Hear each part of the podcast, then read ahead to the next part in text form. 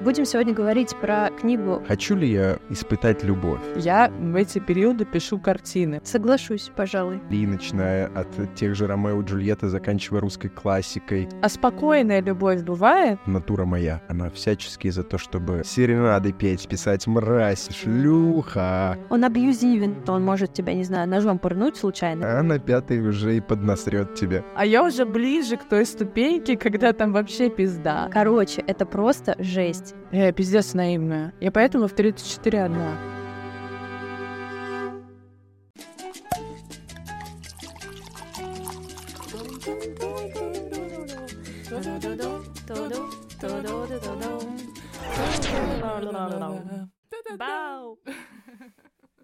Ну что, наконец-то мы встретились, э, потому что темы отношений давно не было. Любовь, отношения, секс, деньги, все снова с вами в прямом эфире. Ура! Сегодня завершающий выпуск пятого сезона нашего подкаста. Сегодня в этом выпуске хотим поговорить про отношения и будем сегодня говорить про книгу Полины Арансон «Любовь сделай сам. А, как мы стали менеджерами своих чувств». Вот такое название интригующее. Снова про работу. Да, да, да. Как мы все свои вот эти э, всякие штучки менеджерские. Никит, ты читал эту книгу, что думаешь по поводу нее? Я знаю, что ты э, следишь за автором, как бы это ни звучало сейчас. Ну, подписан на нее. А автор Полина Арансон, она является социологом, исследователем. И что ты вообще думаешь об этом? Да, окей, ты так э, рассказала, подписан, слежу, там уже она напряглась, наверное. Я еще и выехал уже. Могла бы сказать, что я уже и выехал. На самом деле я наткнулся на эту историю пару лет назад. А, мне тогда было интересно, какие есть междисциплинарные, так сказать, исследования темы любви. И у меня тогда кто-то из знакомых, я видел, вел телеграм-канал на эту тему, и как-то в меня это попадало. Тогда, видимо, я еще был такой тоже исследователь юный. И, в общем-то, мне понравилась отправная заглавная тема. Полина Рансон, социолог, пошла в исследование, начала узнавать у людей, что они вообще думают про романтические взаимодействия, про личную жизнь. Давайте так, там вот как раз-таки один из принципов этой, этого исследования заключался в том, что они просили людей описать свою личную жизнь с кем-то. И люди, в общем-то, э, никогда не говорили об этом как о любви. Люди всегда называли это словом «отношения». И между этими двумя понятиями есть гигантская, кажется, пропасть любовь, она неконтролируема, хаотична, в ней много боли, может быть, да, все литературные истории про любовь, которые мы с вами знаем, что-то, да, там сейчас по пути я вспоминаю из того, что там озвучивала сама Полина, или того, что я встречал в публикациях, которые тоже бы как-то отзывались о этой работе. То Ромео и Джульетта, у них отношения были или любовь? Вот из этой серии. А отношения — это слово, которым люди чаще всего описывают взаимодействие сегодня. Они контрактные, они предсказуемые, они управляемые, они исчисляемые, они такие буквально по KPI. И мне тогда это показалось крайне занимательным, что действительно в эпоху, в которой мы живем, где все такие, с одной стороны, индивидуальности, с другой стороны, вспоминаем про капитализм, где ты все время должен становиться лучше, получать то, что ты хочешь. И, в общем-то, мы все время находимся в контрактных таких и договорных отношениях. Я тебе, ты мне, будь то часто в дружбе, на работе или где-то еще. Это всегда такой обмен, и она приводит термин эмоциональный капитализм, что мы оказались в нем, в рамках которого отношения — это тоже такая история, где мы должны вот как бы и на одинаковом уровне друг другу отдавать, и как бы это соизмерять. Люди, когда давали ей интервью, они, соответственно, очень аккуратно обо всем об этом отзывались, и мне, лично я тогда еще думал, что по психологии, в которой вот сегодня дискурс такой вокруг всех создался, про личные границы, про найти себя, самоценность и так далее, это очень отдаляет от того, как я в тот момент понимал любовь, и, возможно, того, как я понимаю ее сейчас, потому что для меня любовь — это что-то тоже очень деконструирующее, разрушающее, в хорошем иногда смысле разрушающее тебя. Это то, когда ты не соизмеряешься больше или меньше, ты просто ее чувствуешь, ты ей пылаешь, ты готов ради нее на все, а ты все э, литературные истории, на которых мы возросли, начиная от тех же Ромео и Джульетты, заканчивая русской классикой, их истории были трагичны, но именно на них, кажется, мы выросли там. Онегин, вот это все капитанские дочки, герой нашего времени, э, ну, в общем-то. Ну, оно, знаешь, по-разному. Вот если брать а, российскую э, литературу, то Онегин э, и ними это все молодые ребята, э, ну, в плане того, что это по возрастному очень распределялось. А вот Анна Каренина, уж будь добр, да, вот как бы уже со- совсем другая история про любовь и отношения. То есть, мне кажется, у нас в русской литературе тоже было разделение. И у меня в моей голове почему-то есть вот это разделение, когда ты любовь в 20 и любовь в 40, это, по моему мнению, два разных понятия. Соглашусь, пожалуй. Потому что твой эмоциональный фон в разные эти промежутки времени как будто сильно отличается, хотя все, все зависит от uh, темперамента и характера каждого отдельного человека.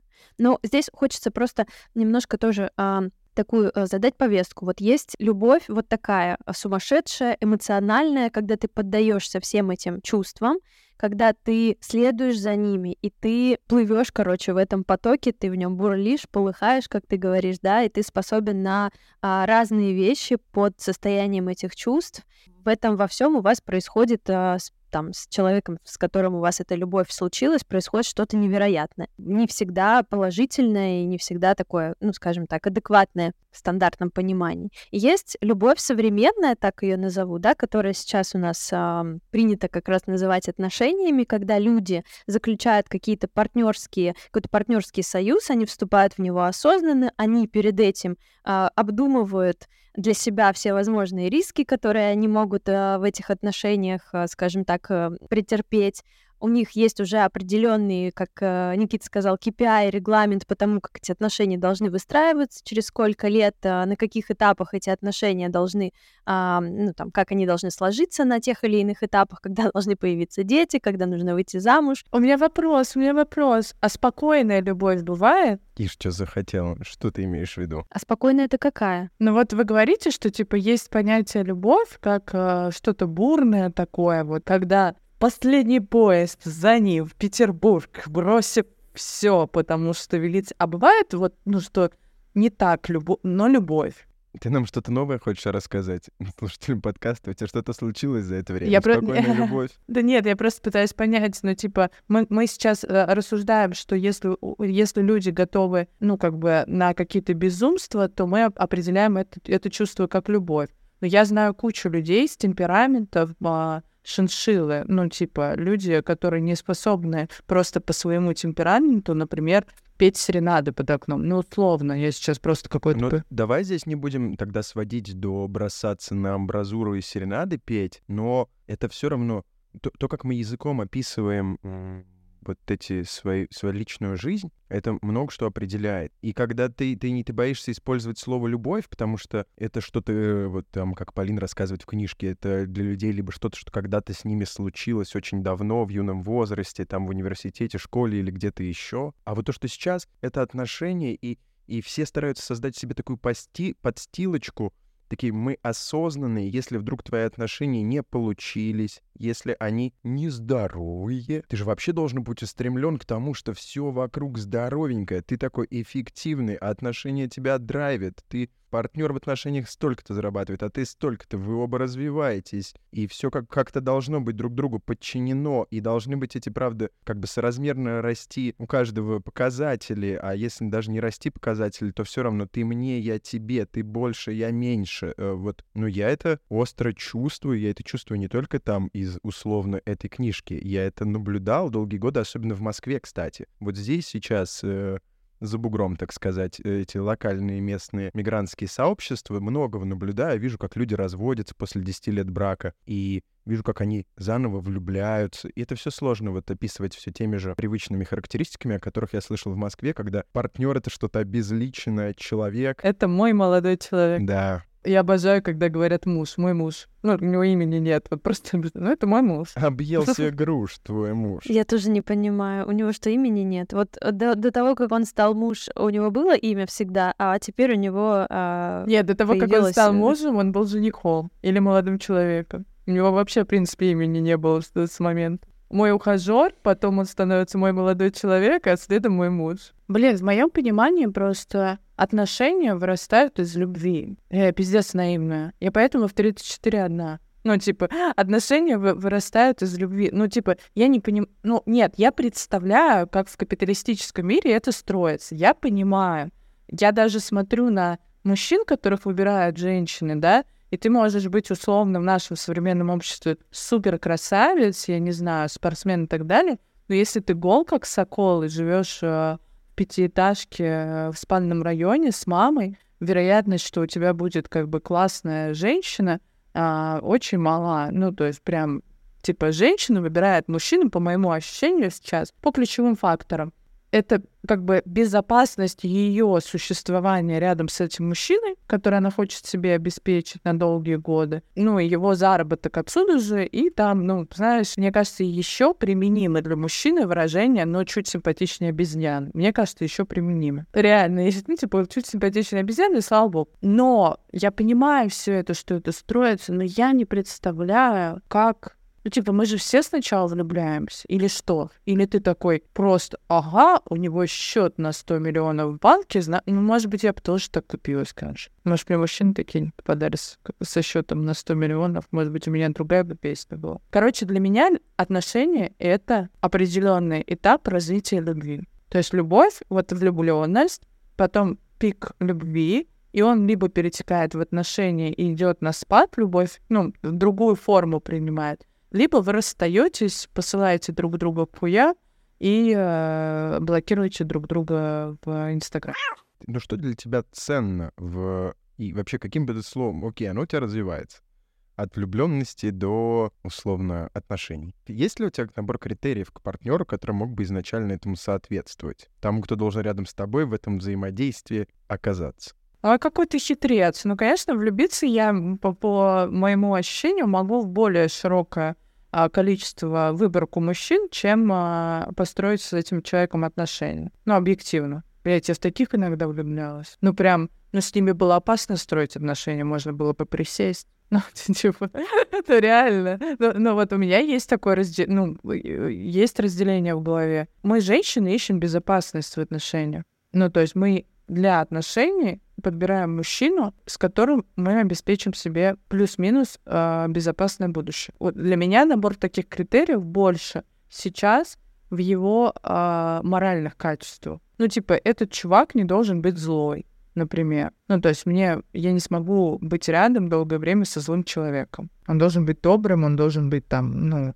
порядочным. Для меня порядочность людей — это вообще супер качество. Я считаю, что, типа, порядочный мужчина, ему 100-500 в карму. Ну, короче, какие-то такие наборы качеств. А в мужчине для меня сейчас а, приоритет. Лер, ну вот у вас, Дима, у вас любовь или отношения? Сейчас разберемся. А, я поняла, в чем причина, мне кажется. Я думаю, что мы э, в процессе эволюции, у нас инстинкт самосохранения, он э, с каждым, ну, там витком эволюции, он просто становится все сильнее и сильнее. Для нас факторы безопасности, они уже, ну, мы ими просто обрастаем вокруг нас. Это, ну, безопасность во всем должна быть. Ну, мы, как бы, я думаю, что это связано еще и с тем, что то время, в котором мы живем, оно в первую очередь сильно угрожает нашей психике, гораздо сильнее, чем то время, когда мы, я не знаю, с копьями бегали и за животными охотились. А сейчас психика наша находится в регулярном стрессе, в постоянном просто диком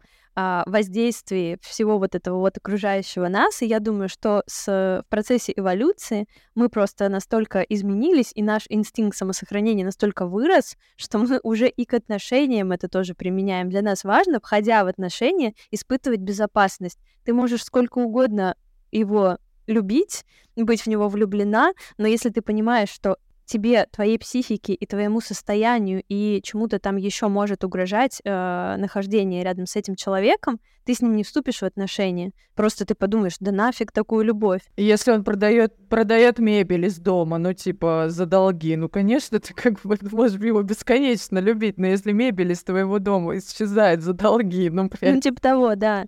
Или он настолько непредсказуем, он абьюзивен, например. Ты, ну, ты понимаешь, что это не, же не только про физическую безопасность, что он может тебя, не знаю, ножом пырнуть случайно. Это же не только про это. Это еще и про моральную безопасность, а, которую мы ищем. То есть это такая некоторая предсказуемость а, в человеке, когда ты знаешь, что тебе морально ничего не угрожает, тебя дома никто не, не зашеймит, не забулит за то, что ты там не знаю, делишься какими-то своими уязвимостями. А, мне кажется, мы вот этого ищем еще. А, инстинкт самосохранения просто разв... развился настолько сильно. Ну вот мне, кстати, есть что возразить на твою теорию. Есть еще один такой социолог Инглхарт, и он придумал э, такое большое исследование, которое продолжается по сей день, где исследуются ценности в мире в 97 странах, что-то такое, 100 стран. Может быть, сейчас уже больше подключены к этому исследованию. Там, соответственно, две оси. По одной из осей она как бы а, она вся про ценности, рациональные ценности, традиционные ценности на одной оси, на другой ценности выживания, ценности самовыражения. Вот это нас сейчас интересует ось. И надо сказать, что развитые страны, там э, э, люди куда ближе к ценности самовыражения, чем к ценности безопасности. Россия, да, она как бы, с одной стороны, достаточно рациональна, но в то же время безопасность для людей типа один из таких краеугольных э, секторов на барабане. А вот там, скажем, возьмем такую Западную Европу и, и вообще в целом большую часть англоговорящего мира, там, начиная от Британии и заканчивая всем, что вокруг, а там люди устремлены больше к самовыражению, чем к безопасности, поэтому явно тут история не только в каких-то... Да, я не могу просто здесь, это я, ну, предположила, потому что я все таки в такой, в русскоязычной культуре нахожусь, я всю жизнь живу в России, мне не с чем сравнить. А, если бы я пообщалась а, какое-то продолжительное время с а, людьми из другой культуры и поняла их менталитет, и смогла бы понять, на что они ценностно ориентированы при выборе партнеров, как они к этому относятся, и что для них является основополагающим, я бы, может быть, другое мнение сложила. Здесь я скорее опираюсь только на опыт свой, на опыт того окружения, в котором я нахожусь, на опыт там людей, а, за которыми я слежу там так или иначе, а, они мне интересны. Вот, а, мое предположение такое. У меня здесь есть пример. У меня есть знакомый, его зовут Нильс, вот он живет в Берлине, он супер крутой чувак, ему там чуть за 40, может быть, 45 лет. Ну, короче, для мужчины полный такой э, расцвет сил. Он ездит на Тесле, он просто там, ну, короче, работает в какой-то крупной компании, э, и у него дохерища бабок. И в Европе он не востребован у женщин, потому что он некрасивый. Ну, он объективно не очень симпатичный чувак. Он, знаете, он похож на э, главного героя «Гадкий я». Помните вы? Мультик, помните такой? Вот он на него похож. Такой он лысенький. С... Он ну, толстый? Коро... Да, толстый, лысый с носом. Короче, он завел себе отношения с тайской женщиной, высылает ей каждый месяц 500, мать его, евро. И сейчас, а, ну, приезжает к ней раз в полгода, и сейчас привозит ее в Берлин пожить. И когда я разговариваю с друзьями, которые его знают, я понимаю, что человек таким образом, ну, он, не, он не, ну, то есть отношения в Европе он построить не смог, хотя долгое время искал себе женщину. Таким образом, он, по сути, ну, в моем понимании, покупает чувство любви. Ну, типа... Он, он платит ей 500 евро за то, чтобы она с ним встречалась, или он просто ей таким ну, образом... Давай, ну, давай гип- гипотетически представим, что будет, если он перестанет высылать ежемесячно 500 евро. Ну, то есть не знаю. Лер, ну ты моя хорошая. Ну, короче, это вопрос о том, что такого бы мужика в России забрали через час после того, как он на своей Тесле на Патрике приехал и сел а, куда-нибудь а, в ресторан. То есть вот, ну, я понимаю, что его бы забрали. Он выглядит не очень страшнее некоторых мужей моих подруг. Ну, то есть глобально он как бы ок. И вот здесь тоже такой вопрос, то есть Гипотеза э, Никиты, предположение его о том, что там э, свобода самовыражения является более а, важной ценностью, она здесь как будто больше, ну, она подходит как раз под это, потому что а, в Европе, наверное, может быть, я ошибаюсь, женщины гораздо более а, защищены с точки зрения каких-то базовых своих потребностей, и они могут уже выбирать мужчин, исходя из каких-то интересов, внешних качеств, трали-вали, вот этого всего. Мы здесь в первую очередь смотрим на какие-то критерии, там, не знаю, материального достатка, какого-то стат статусности, каких-то перспектив, которые впоследствии могут э, человеку помочь заработать деньги для того, чтобы обеспечить себе базовую э, безопасность, потому что далеко не все женщины могут обеспечить здесь ее себе сами. А там, наверное, с, с учетом того, что уровень жизни выше, и базовые потребности у женщин закрыты лучше. Это, опять же, тоже моя гипотеза и мое предположение. Может быть, я не права. Там в целом женщины от себя отъебались просто. Мы еще не отъебались, а там отъебались. Ну, как бы в целом. Там люди друг от друга отъебались. Они такие, ты хочешь ходить с голой жопой, ходи с голой жопой. Налоги плати, главное, вовремя. И, ну, ходи с голой жопой. Ну, то есть, как бы, у нас этого нет.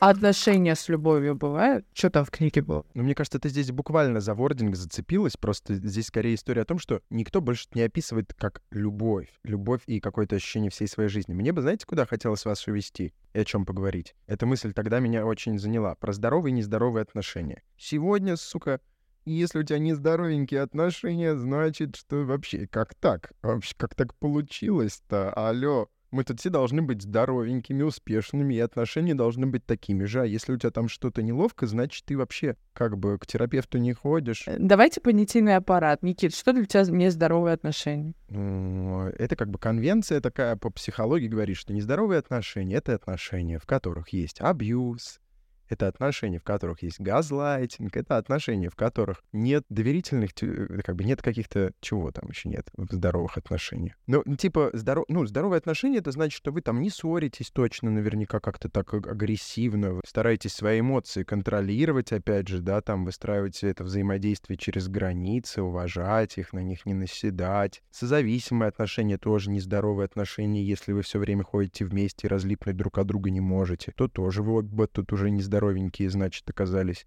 И все, как бы нахватавшись этого понятийного аппарата, отовсюду по чуть-чуть, начали как-то неловко эти заборы городить, на мой взгляд. И, и иной раз на седой кобыле не подъедешь, что говорится, потому что там уже такие заборы настроены, что ни один дворец видно не будет, какой бы ты ни спрятал за ними. Потому что там вот... Потому что ты написал мне после 22, и ты уже нарушаешь мое личное пространство. А-а-а, тут как бы у меня время для самой себя. Я думаю, что это связано с тем, что у нас в какой-то момент все повально начали начали заниматься с психологами, ходить э, во всякие проработки э, и так далее, а там как раз говорится очень активно про эти личные границы, про их соблюдение, плюс а, острой стала тема домашнего насилия, абьюза, она вскрылась как бы ну, в обществе, она, они стали говорить, э, ее стали, ну, скажем так, поднимать на повестку, и я думаю, что это просто сейчас тема, она за счет того, что она на таком хайпе активном, а за счет этого девушки и мужчины, которые в таких отношениях оказывались,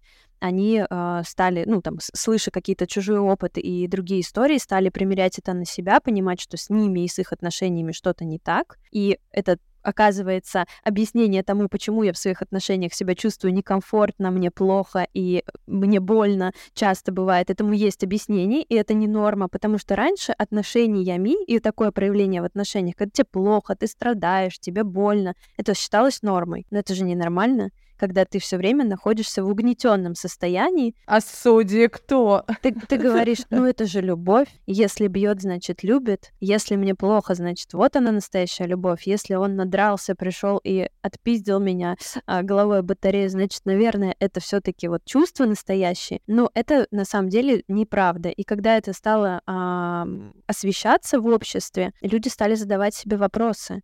И, наверное, поэтому так много стало сейчас а, вот этих ограничителей личных границ своих для того, чтобы не ввязаться в такие истории. Те, кто через это проходил, так или иначе в своих следующих отношениях, опознав это в своих предыдущих отношениях, уже в следующих отношениях такого к себе не допускает. Мало того, это людям наносит огромную травму, как мне кажется. Да, и задачей, фактически твоей задачей на будущее отношения становится не испытать повторно травмы, а это значит расстелить себе соломок и изначально иметь в голове тысячу рисков, не испытывать какого-то тотального доверия. Ну, то есть, мне кажется, это такие ограничители наставлены как бы от максимальных точек радикальных, и ты в этом должен маневрировать. И ориентироваться, да, на какой-то сухой расчет, на какие-то простые вещи, типа KPI, которые уже вот установлены изначально, минуя вот этот э, любовную какую-то вот эту привязку, потому что любовная привязанность — это про трансляцию своих уязвимостей, своих слабостей, когда ты человеку открываешь свою слабую сторону, и ты как бы даешь ему в этот момент, показываешь ему, что да, вот я слабый, вот такой перед тобой, сигнализируя ему, что он может с этим, в принципе, сделать, что и может и навредить в этот момент. А это страшно становится. Я как эксперт нездоровых отношений, мне есть что здесь сказать. Топик. Первое. Uh, после речи Леры хочется заметить для всех наших слушателей, слушательниц, что любое проявление агрессии в сторону другого человека — будь это любовь, не любовь, как ты это не называй, недопустимо. Без вашего предварительного полноценного согласия. Если вы любите БТСМ, это допустимо. Второе. В моей жизни, ребята, у меня была ситуация в жизни, чтобы вы понимали, вот уровень мо- моих э, нездоровых отношений, когда я в три часа ночи на другом конце города абсолютно трезвая, потому что я приехала на этот конец города за рулем своей машины, писала губной помадой своей на двери мужчины, которого я была влюблена, что он мразь. А, потому что я думала, а перед этим я звонила три часа в его дверь, а звонила в его телефон, а он не отвечал. И я думала, что он там за этой дверью трахается со своей бывшей женой, и была в этом уверена, и писала, ах ты мразь, и жена твоя шлюха. А потом, когда я вернулась домой, я поняла, что у моего дома стоит его машина, в которой он спит, потому что он ждал, что я вернусь. Ну и, короче, короче, история сей басни в том, что губная помада с поверхности оттирается очень плохо, имейте это в виду. Ну, в общем, таких ис- историй в моей жизни было, ну, типа, супер супер много. И, и я могу сказать здесь одну простую вещь. Пока вы со своей кукухой, вы именно со своей кукухой не помиритесь, в жизни всегда будут люди, в том числе и близкие партнеры, которые будут пытаться на этой кукухе полетать. Я, например, четко понимаю, что я все эти истории любовные, я их очень люблю, реально. Ну, то есть они меня жутко вообще... Я, я без них, мне кажется, жить не могу. Ну, то есть для меня ощущение влюбленности, когда ты готов сорваться на край света за человеком или готов, ты готов писать стихи и звонить по ночам, оно, оно для меня суперское. Ну, то есть я в эти периоды пишу картины. Оно меня окрыляет. Но я подружилась со своей кукухой. Поэтому я как бы, во-первых, могу сама контролировать свое проявление в, на партнера своих чувств, так, чтобы через неделю он не сказал «слушай». Я, конечно, все понимаю, но надпись у моего подъезда была лишней, ну, типа, чтобы вот этого не происходило. А второе, я никогда уже сейчас, в свои 34, точно не позволю человеку мной манипулировать то, как я позволяла многие годы до этого. Нездоровые отношения, в том числе абьюз, они полностью убивают твою волю. Вот просто. Я была в абьюзивных отношениях. Я была в них три года. И это было жестко. Я из них вышла нулем. Но моя воля была полностью подавлена. Конечно, первое, что мне захотелось, побыстрее прыгнуть в такие же абьюзивные. Побыстрее прыгнуть в какие-то отношения, потому что я привыкла быть в, это, в этой механике. Но, как бы, слава богу, Бог отвел, как говорится. Но при этом я не исключила возможности, что вот такой крейзи любви, место ей есть. Она просто стала чуть-чуть для меня более управляемой историей. Ну, типа, если чувак мне сейчас начнет звонить в 3 часа ночи и петь серенады под окном, ну, наверное, я как бы скажу ок, для первого раза и даже буду рада этому, но потом нам как будто нужно немножко поговорить на эту тему, потому что петь под моим окном в три часа ночи не нужно. Не потому, что я разделяю любовь и отношения, а потому что просто там, ну, есть какие-то рамки взаимодействия со мной, именно со мной как человеком. Не потому, что я хочу здоровые отношения, а потому что я люблю спать по ночам, и для меня это важно например. То есть я считаю, все от человека, от человека должно идти. Ты рассказала про свой э, эпизод э, ревности и гнева, который с тобой случился, но ведь даже ревность, которая, по идее, можно вывести в отдельную категорию, она не то чтобы наверняка является признаком нездоровых отношений, но сегодня как бы предлагается на нее смотреть так. Если ты ревнуешь, если ты что-то такое по ревности делаешь, если твоя вот эта эмоция от чувства к другому человеку настолько высока, что это толкает тебя на какие-то странные действия, то ты, опять же, нездоров. Иди лечи кукуху. Так делать нельзя. То есть, как, как бы это вот... Я это очень чувствую в этом, что лимит твоих действий ограничивается, потому что есть четко хорошее, четко плохое, мир такой дуальный, здоровые направо, больные налево. Э, ревность э, проявил, значит, ты вот э, не совсем здоров. Ты налево. если ревность проявил. Я к больным налево, ребят. Ну, то есть, блин, это очень такая тонкая грань, потому что Лера здесь права, здесь ты открываешься перед человеком, и, наверное, просто люди немного, вот, мне кажется, в этих здоровых отношениях, да, они, наоборот, не открываются для меня. Для меня сейчас отношения равно любовь, во-первых, а во-вторых, это абсолютное доверие к человеку. Абсолютное.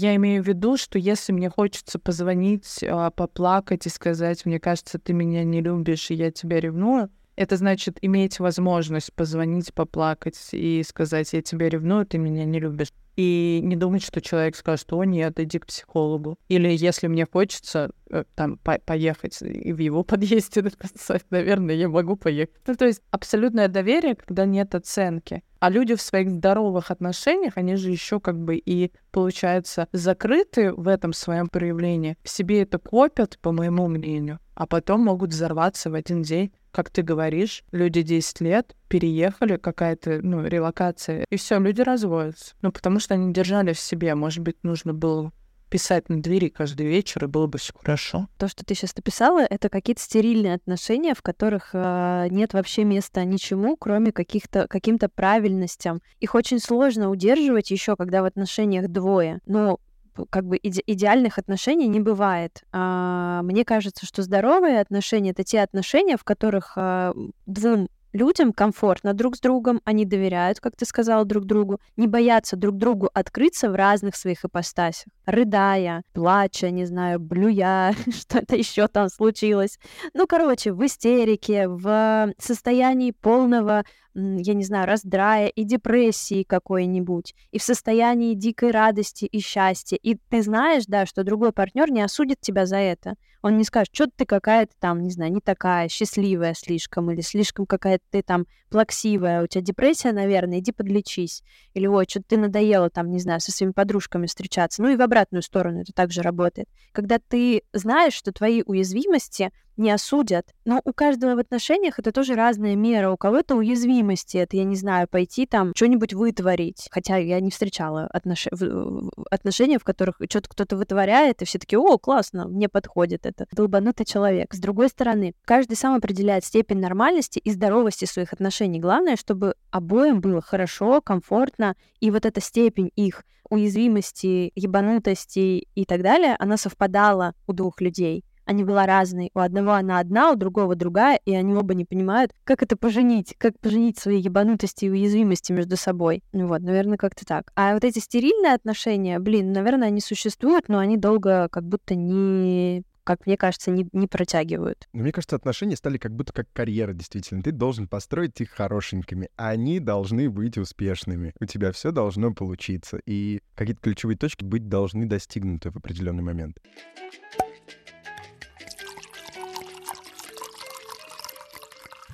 Я бы, знаете, куда хотел еще развернуться? Там контрактные взаимоотношения, вот которых э, там в книжке в том числе идет речь, они подразумевают часто, когда люди начинают мериться. Из серии вот я тебе... Я, короче, в таком был. Я вообще отлично понимаю, о чем Кажется, предыдущие мои отношения как раз-таки к этому и свелись. Их абьюз в разных частях проявлялся, но в той, где мне периодически предъявляли, что я даю мало — что я делаю недостаточно, что по отношению ко мне что-то происходит в большем эквиваленте, и ты слышал настолько часто, это апеллировало к какому-то моему чувству вины, и это как бы сложно так издалека, сука, подумать, что это что-то нездоровенькое. Ты сразу думаешь, это наверняка ты нездоровенький, ты не выдаешь там сколько надо. И для меня это всегда был большой внутренний конфликт, потому что вообще-то мне кажется, что э, ну, это вот как раз-таки та самая контрактная форма в нас это сформулировала, что ты начинаешь мерить, что тебе должно быть соразмерно. Для меня любовь, она какая-то такая. Знаете, я делаю вот все, что от моего сердца в тебя помещается, условно. Все, на что я здесь открыт, способен, могу, даю. Но когда вы вступаете в некоторую вот такую ячейку, скажем, то здесь уже начинается в какой-то момент и измерение. Чувствовали ли вы это в своих отношениях? Э, как вы этот баланс между того, что вы даете партнеру, и то, что вы от него получаете, компенсировали, нивелировали? Как вы вообще с этим работали? Потому что я в какой-то момент реально в эту хуйню поверил и вообще загнался, не понимал, как дать больше, что дать больше, и вообще ничего больше не подходило из того, что у меня было. Ну и это, конечно, сильно меня тогда потрепало, надо сказать. Был ли у вас, и что вы про это думаете? Никита, а у тебя были ситуации, когда тебе казалось, что ты даешь больше, а человек дает меньше? Ну, глобально в этих отношениях именно так мне и казалось по итогу. Я думаю, просто слышал. Ну, как бы это странный нарратив мне тогда казался. Да, у меня и сейчас это происходит. Причем э, я инициирую эти. Я очень подаюсь вот этим внешним всем влияниям, вот как ты говоришь, да. А, у нас есть некоторая вот эта, ну, конкуренция. Она так неосознанно в отношениях в какой-то момент а, начинает а, проявляться. В, в, не знаю, там у кого-то в том, кто сколько зарабатывает, у кого кто, у, у кого-то кто какие, я не знаю, обязанности по дому делает, у кого кто сколько с детьми сидит а, или не сидит, играет, не играет. Вот я поддаюсь этому влиянию в том числе, и для меня большим, наверное, открытием было, когда я, хотя я мозгами никогда не думала, что я конкурирую с кем-то. Мне казалось, что конкуренция — это только про деньги. Я с э, Димой не конкурирую в части денег, значит, конкуренции нет. И мы с моей подругой как-то разговаривали, и она не так давно рассталась с молодым человеком, и она говорила как раз о том, что мы с ней разговаривали про там, какие-то да, отношения, которые она себе визуализирует в будущем, и она сказала о том, что я не хочу больше никакой конкуренции в отношениях. Я еще подумала, да ладно, там, что там, типа, деньгами мериться, ну, ну и не меритесь. Она, она начала мне приводить примеры, как раз не связанные с деньгами, и я начала перекладывать это на себя. И я поняла, что в своих отношениях я пытаюсь конкурировать с партнером в части вот этого как раз вклада. Ты мне, я тебе кто сколько дает. И я как раз себя э, часто ловлю на том, что, может быть, я недостаточно даю. Одно время у меня было там, что он недостаточно дает, надо пойти и выстегнуть ему весь мозг. Ты ни хрена не делаешь. Когда мы начинаем разбираться э, по фактам, кто что делает, мы заходим в тупик, потому что непонятно, а кто сколько должен там давать, а как это, соизме... как это соизмерить, как это померить, и должен ли вообще, должно ли это вообще измеряться, или мы все-таки тут любим друг друга, и, как Никита говорит, каждый делает ровно столько, сколько может из себя отдать. Ну, и, короче, вот это вот все. А, сейчас я впала в состояние, когда я понимаю, что я конкурирую с партнером, потому что мне кажется, что я недостаточно додаю, и я бесконечно в мыслях, что мне еще сделать такого, чтобы он почувствовал, что я достаточно даю, Короче, это просто жесть. И когда подруга мне это озвучила голосом, я поняла, что, блин, у меня-то на самом деле я вот нездоровенькая, потому что я в этих в своих отношениях как раз-таки пытаюсь это требовать от себя, от него, и это чаще всего ни к чему, ни к чему, кроме конфликтов, не приводит в итоге, и дискомфортно всем. И я поняла, что это крутая идея, и мне бы тоже хотелось бросить себя все это, вообще вот этот весь внешний шум, который в голову мне залетает и меня на эти мысли наводят, и научиться жить в отношениях так, когда я принимаю себя дающей ровно столько, сколько я даю. И мне так нормально, и партнеру так нормально, и все живут счастливо. Это такой сложный для меня оказался вопрос.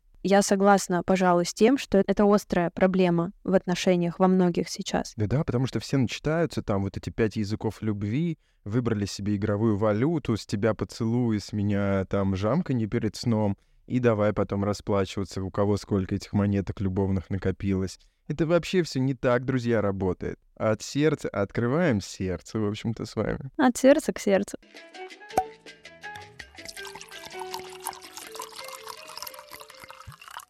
Ань, расскажи про свой опыт в этом. Блин, отношения — это такая, такой bullshit, ну, с той точки зрения, что вы в какой-то момент, вам все так приедается, вам так становится скучно, что вы до... начинаете доебываться друг на друга. Ну, типа, приходит какой-то тот момент, например, когда в отношениях, я не знаю, пропадает секс, и люди такие, ах, все, блядь, ну все, я тебе отсасываю по утрам три раза в неделю, а ты меня ебешь один раз в месяц, и все. Ну, как бы, ну, то есть разные какие-то. Или ты там начинаешь смотреть людки, там мужик цветы подарил, а мне давно не дарил. И все это так сложно, особенно когда вы еще живете вместе, вы друг друга видите каждый день. Ну, короче, это какая-то вообще, ну, то есть другое мироощущение, мне кажется, происходит. Тут сложно не соревноваться. Ну, прям сложно становится, потому что вам нужно доебаться. Это даже не про соревнования. Я просто думаю, типа, бывает ли по-другому вообще? Ну, может быть, у меня просто примеры отношений такие. Ну, то есть все отношения, которые я знаю, плюс-минус по механике, и потому что вы сейчас описываете, они одинаковые. То, что вы сейчас говорите, оно одинаковое у всех. Мне сложно сказать. У меня сейчас long-distance отношения, в них вообще по-другому все. В них... Не, ну почему? Количество смс Ты вот думаешь, а он мне больше написал, он мне меньше написал. Столько-то любовных слов мне было выдано. Давай, давай, давай здесь поправку еще сделаем. У меня long-distance с иностранным парнем. Это вообще другое. Я не знаю, может быть, со всеми иностранцами по-разному. Это когда вы на переку договариваетесь, мы с Ромой договорились об одной вещи. У нас была один только, одна только договоренность. Давай пообещаем друг другу здесь, на старте, что мы всегда будем честны. Ну, типа, вранья не будет. Давай, давай. Поэтому, когда я первый раз там заикнулась, потому что в моей модели поведения, конечно же, конечно же, мужчина мне должен 10 раз в день писать, я каждую смс-очку помечу в своем списке. Обязательно, Никита. Я не знаю, как по-другому люди строят отношения. Когда я первый раз сказала Роме фразу, что типа, а ты мне вот не писал, он мне сказал, слушай, ну, там, мы, мы с ним созвонились, он говорит, Аня, во-первых, для меня в целом сложно, да, слышать такую претензию, ты мне не писал. А вообще жизнь такая штука, что когда-то, возможно, у меня вообще не будет желания тебе написать. И что ты от этого ляжешь и умрешь? Это же нормально. Я хочу писать, я не хочу писать. Ну, типа, это никак не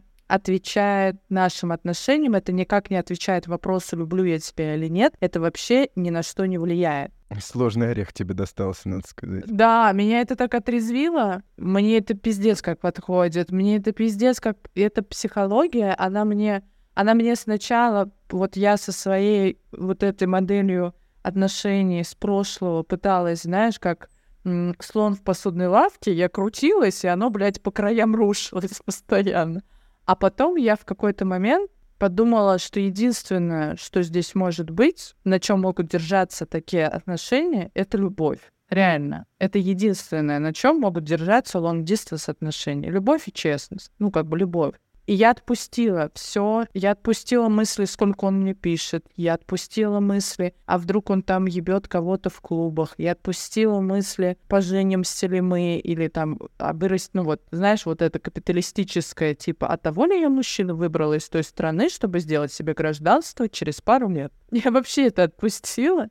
Мне стало пиздец как кайфово. Я, ну, типа, у нас нет проблем в переписках каждый день. Мы можем пропасть на три дня, а потом созвониться и болтать пять часов. Мы покупаем билеты друг другу, мы пытаемся состыковаться, а где мы можем жить. Как бы, короче, мой посыл в том, что у людей, которые в отношениях, я Лере тогда об этом говорю, у людей, которые в отношениях, я раньше этого не ценила. Вы рядом друг с другом, когда это вообще огромная роскошь, ребят. Это вообще, это типа high level. Иметь возможность обнять своего партнера каждый день, это пиздец. Ну, вот для меня сейчас это, я думаю, блядь, ребята, вы должны все это ценить, потому что когда ты не имеешь возможность это сделать, становится тяжеловато в некоторых периодах. А вот у меня, кстати, здесь есть гипотеза такая, что типа люди, которые в, в такого в удаленных отношениях, что они настолько на эту историю подсаживаются. У меня тоже есть ряд знакомых, которые уже годами так живут, например, потому что ну, разные за эти годы были обстоятельства, знаете ли.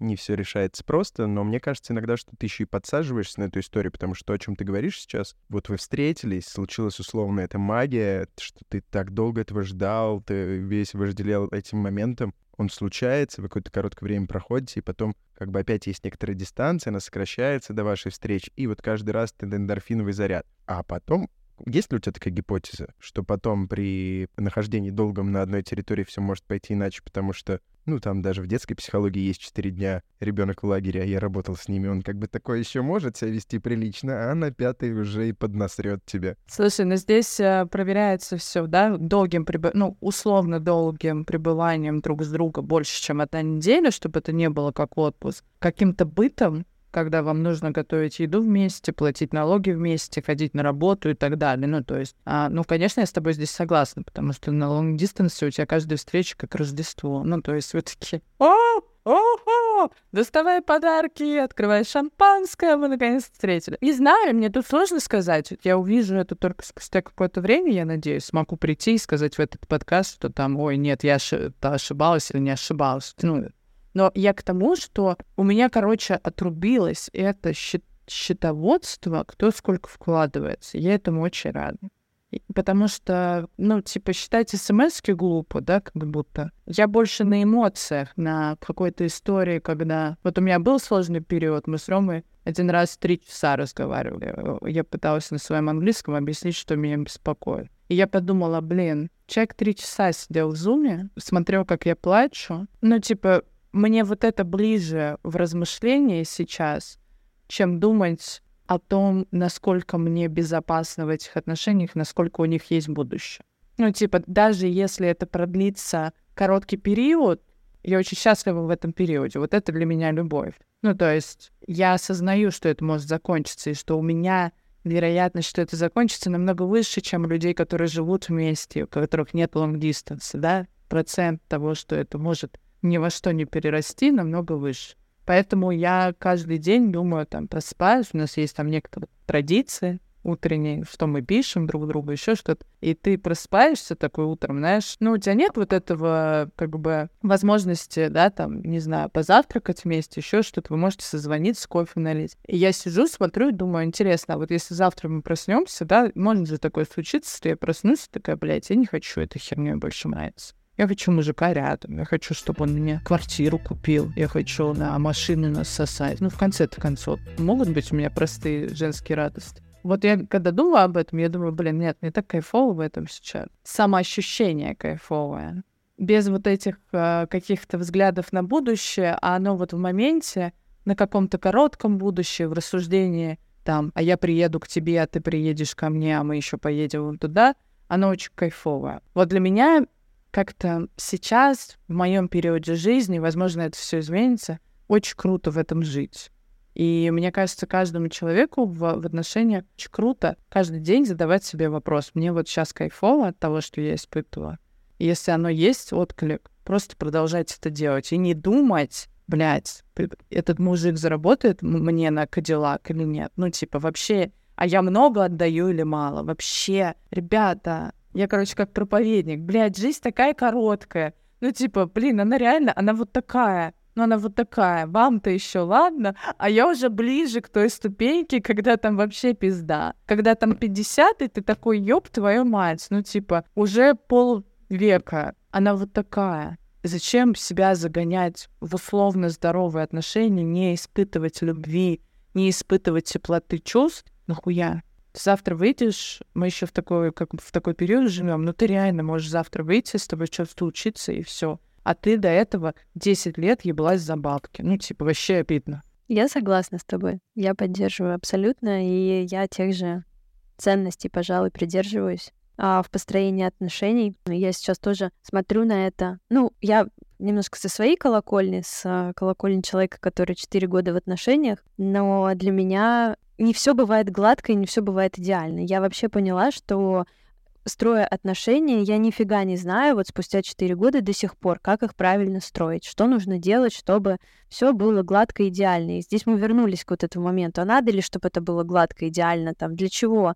Ну, как бы, как, как есть, кривенько, косенько, зато, ну, получается вроде бы, как, короче, как могу, вот. И я там какое-то время из этого расстраивалась, сейчас стараюсь просто подаваться вот этому какой-то, не знаю, волне, я строю отношения так, как я могу их строить, и при этом я могу многого не знать. И кому-то что-то рекомендовать, советовать я вообще никакого права не имею, потому что я без понятия. Ну, какой-то опыт у меня уже есть, наверное, я могу как-то а, им делиться, но при этом говорить, что так работает, а так не работает в отношениях, вообще не имеет никакого смысла.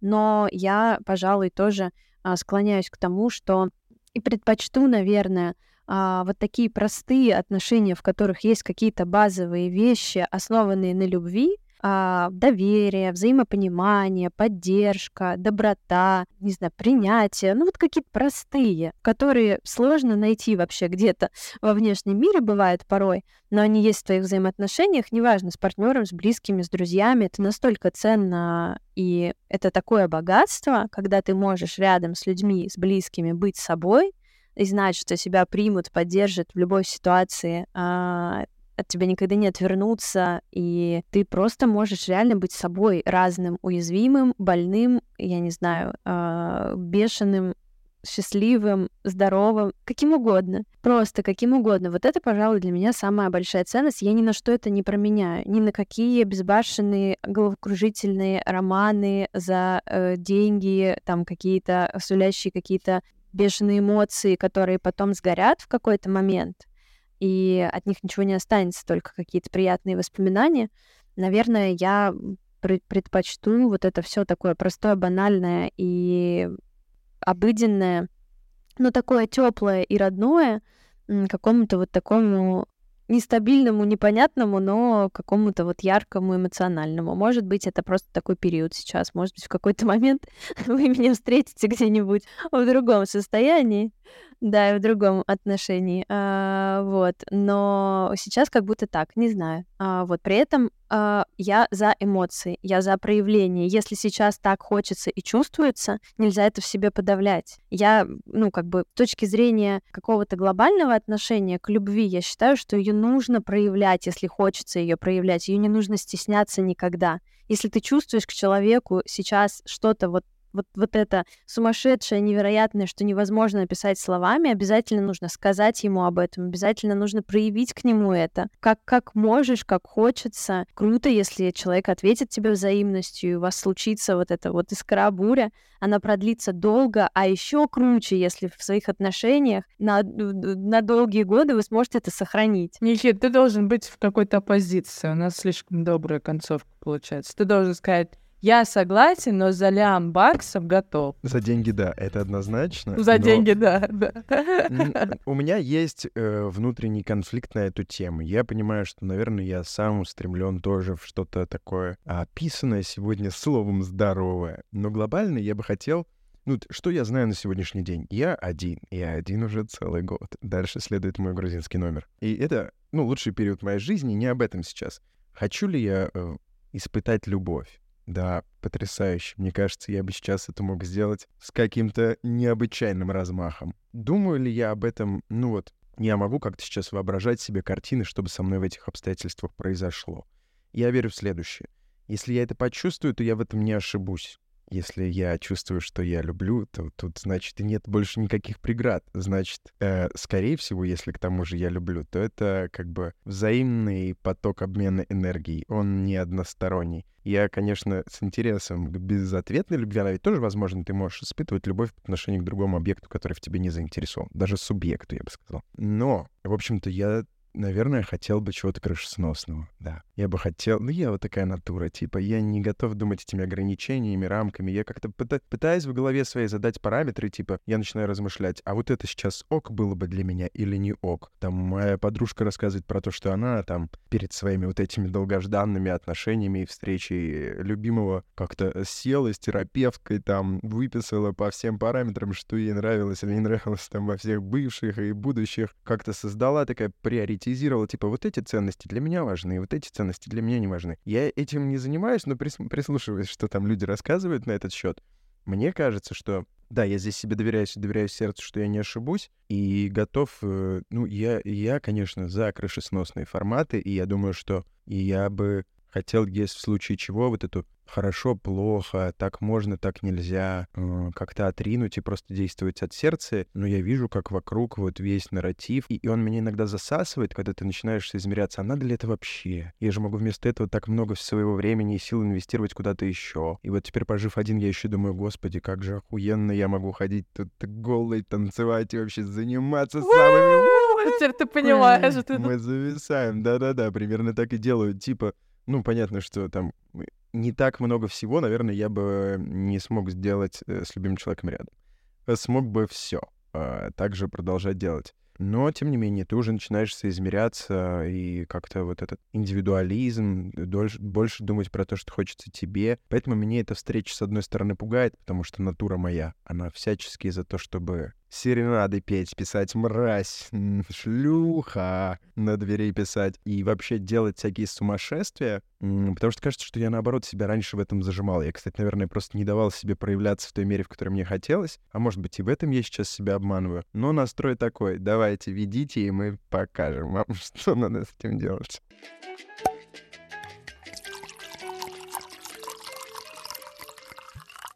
Мы собрались вообще про книгу поговорить, а в итоге спустились к шлюхам и сексу, как всегда. Мой итог такой. Я согласна с автором книги в том, что мы стали слишком капиталистичными, слишком опираться на какую-то вот соломку подкладывать, и нам нужно больше в жизни резвости.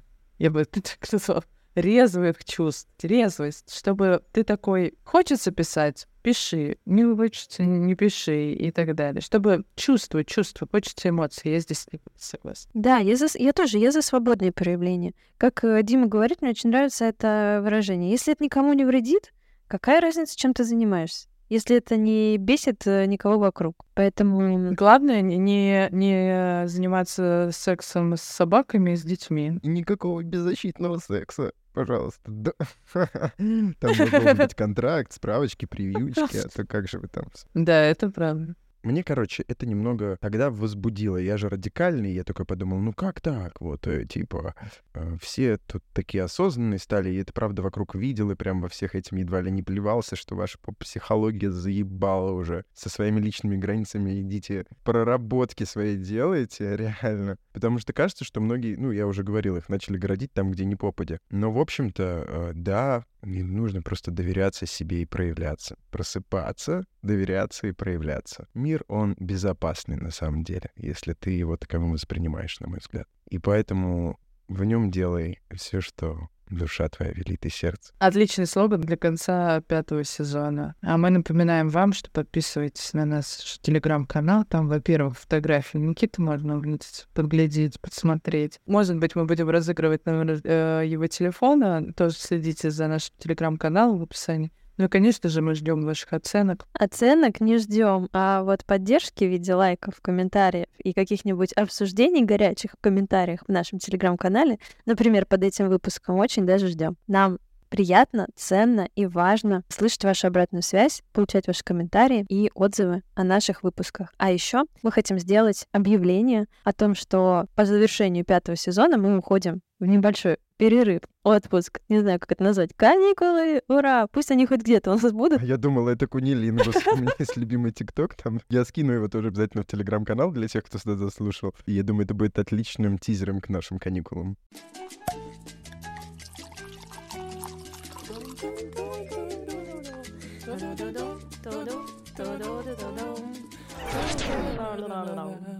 Бау!